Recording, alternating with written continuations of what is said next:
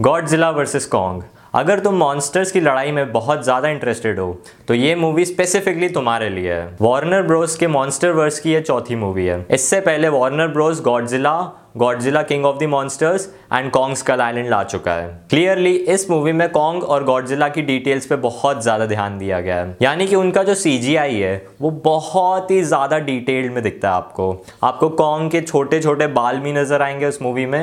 In fact जो Godzilla है, उसके जो लाइटनिंग वाले स्केल्स रहते हैं, वो भी बहुत ही प्यारे लगते हैं जब आप उस मूवी को थिएटर में देखोगे।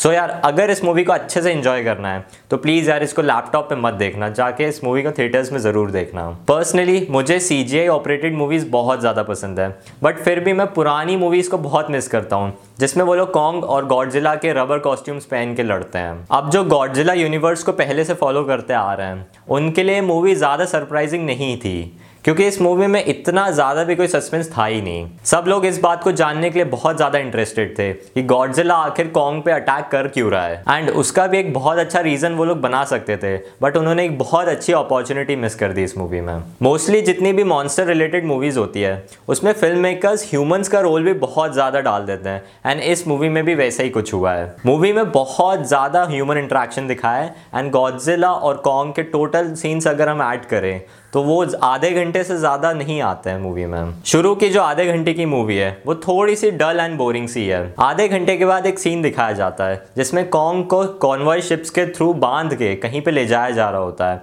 अब वो किस मोटिव से कॉन्ग को लेके जा रहे हैं, वो तो हमें अभी मूवी में नहीं पता है। एंड उसी टाइम पे गॉडजिला कॉन्ग पे अटैक कर देता है। तो सब लोग ये सोच के हैरान हो जाते हैं कि आखिर गॉडजिला हम पे अटैक कर क्यों रहा है? लाइक लास्ट टू पार्ट्स में तो गॉडजिला ह्यूमंस के साइड ही था ना?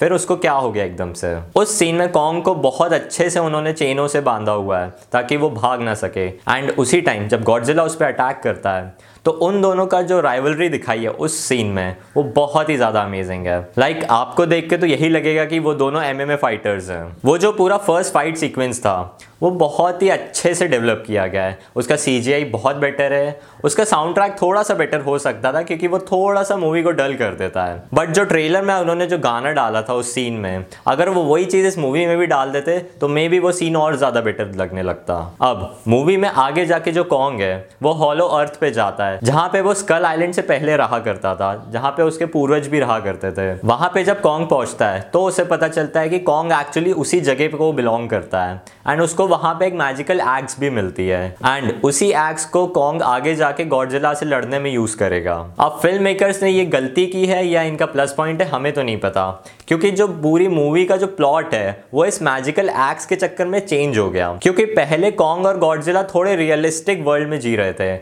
बट इन्होंने इस बार मैजिकल एक्स और इन चीज़ों को भी अगर उसमें दिखा दिया है तो वो थोड़ा सा अनरियलिस्टिक हो जाता है। मे बी वो आगे चल के एक प्लस पॉइंट ही बने ताकि वो और चीज़ें ऐड कर पाए उसमें। बट अगर उन्होंने आगे जाके कुछ अच्छा इंटरेस्टिंग ऐड नहीं किया तो मे भी हो सकता है वो सीरीज़ को खराब कर दे। इस मूवी में कैरेक्टर है मैडिसन रसल जिसको हमने पुरानी गॉडजिला मूवीज़ में भी देखा है। जो लास्ट मूवी आई थी Godzilla King of the Monsters वो उसमें भी थी, जिसमें गॉडजिला उसकी जान बचाता है। इस मूवी में मैडिसन के साथ उसका एक फ्रेंड रहता है Josh Valentine as well as उसका एक और फ्रेंड रहता है, जिसका नाम है बर्नी हेज वो एक wild eyed conspiracy theorist podcaster रहता है। अब ये तीनों एपेक्स साइबरनेटिक्स पे नज़र रखते हैं साथ में।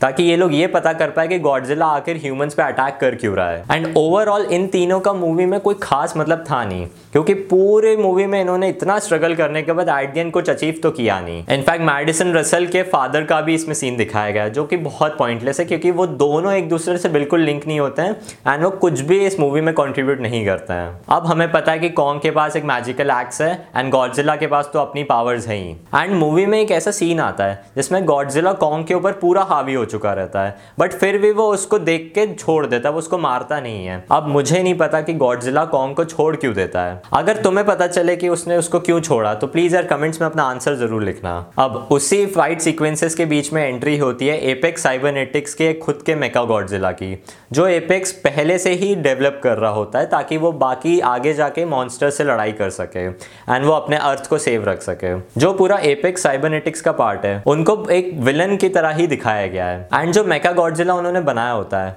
वो एक्चुअली गिडोरा से बनाया होता है, जो कि Godzilla King of the Monsters की जो विलन थी उससे। उनके पास उसका एक स्कल था एंड उसी के स्कल से जो उन्होंने डीएनए निकाला था, उसी के थ्रू वो मेका गॉडजिला को ऑपरेट करते थे। बट उनके पास इतनी पावर सोर्स नहीं होती है कि वो मेका गॉडजिला को अच्छे से ऑपरेट कर पाए। इसलिए वो हॉलो अर्थ में जो एनर्जी है, उसका यूज़ करके मेका गॉडजिला को 100% एक्टिवेट करते हैं, ताकि वो एंड में आके हमारे गॉडजिला से लड़ सके। बट कॉन्ग को गॉडजिला छोड़ देता है तो कॉन्ग गॉडजिला की हेल्प करता है मेका गॉडजिला को मारने में। And at the end Mecha Godzilla मर जाता है एंड कॉन्ग और गॉडजिला दोनों ज़िंदा रहता है। ये है ओवरऑल मूवी का सस्पेंस तो दोनों में से कोई कैरेक्टर नहीं मरता है सिर्फ़ विलन मरता है। तो क्या मूवी देखने लायक है? तो यार सच बताऊँ तो मूवी तुम देख सकते हो। अगर तुम्हें मॉन्स्टर वर्स में ज़्यादा इंटरेस्ट है तो। अगर तुम चाहते हो कि कॉन्ग और गॉडजिला की तुम्हें लड़ाई देखनी है तो इस मूवी को ज़रूर देखना। अदरवाइज़ ये मूवी बहुत पॉइंटलेस है। इनफैक्ट इसके जो कैरेक्टर्स है स्पेशली मेडिसन वाला तीन लोगों का ग्रुप वो तो सबसे ज़्यादा पॉइंटलेस था मूवी में। बिल्कुल भी डिजर्विंग नहीं था। इनफैक्ट गॉडजिला यूनिवर्स में फ़िल्म मेकर्स जो हैं, वो हमेशा एक ऐसा जापनीज कैरेक्टर डालते ज़रूर हैं, जो कि गॉडजिला को गॉजिरा बुलाता है। इस मूवी में भी ऐसा एक जापनीज कैरेक्टर है, जो मेका गॉडजिला का जो पायलट रहता है, वो भी जापनीज रहता है। उसका कोई वो खास यूज़ कर नहीं पाए, क्योंकि वो मेका गॉडजिला के 100% एक्टिवेट होने से पहले ही मर जाता है। एंड जो मेका गॉडजिला है, वो अपने आप ही डीएनए के थ्रू एक्टिवेट होता है, एंड वो चलता रहता है, एंड वो कॉन्ग को और एज वेल एज गॉडजिला को मारने के लिए जाता है। तो उसको कोई ह्यूमन ऑपरेट नहीं करता उस टाइम। इस चीज़ को करके उन्होंने प्लॉट को बहुत ज़्यादा मेसी एंड बहुत ज़्यादा अनरियलिस्टिक कर दिया था। अगर वो सिर्फ़ गॉडजिला कॉन्ग की ही लड़ाई दिखाते, एंड उसका एक अलग मोटिव डालते मूवी में तो हो सकता है मूवी बहुत बेटर हो जाती। बट अगर तुम्हें कॉन्ग और गॉडजिला की अच्छे से लड़ाई देखनी है तो ये मूवी बहुत अच्छी है, क्योंकि इसका सीजीआई बहुत बेटर है। मूवी की एक चीज़ जो अच्छी थी, वो थी इस मूवी में कैरेक्टर जिसका नाम है जिया। जिया अपनी फैमिली के साथ स्कल आइलैंड पे रहती थी एंड वहाँ पे एक बार बहुत ज़्यादा तूफ़ान आता है तो फिर उस चक्कर में उसकी फैमिली मर जाती है। एंड जो जिया रहती है, वो अकेले बच जाती है एज वेल एज वो एक डेफ लड़की है। तो उसका इस मूवी में कॉन्ग के साथ एक अच्छा कनेक्शन डेवलप हो जाता है। वो कॉन्ग से साइन लैंग्वेज के थ्रू कम्युनिकेट करती है। एंड वो कॉन्ग को आगे आने वाले खतरों से भी बचाती है। ये मूवी की एक चीज़ थी जो बहुत अच्छा इमोशनल सेंस दे रही थी मूवी को। बाकी तो मूवी थोड़ी सी वेग है। सो so, अगर तुम्हें रिव्यू पसंद आया तो प्लीज़ यार इस चैनल को सब्सक्राइब कर दो। एंड इस वीडियो को लाइक ज़रूर करना। एंड मैं तुम्हें मिलूँगा अगले वीडियो में।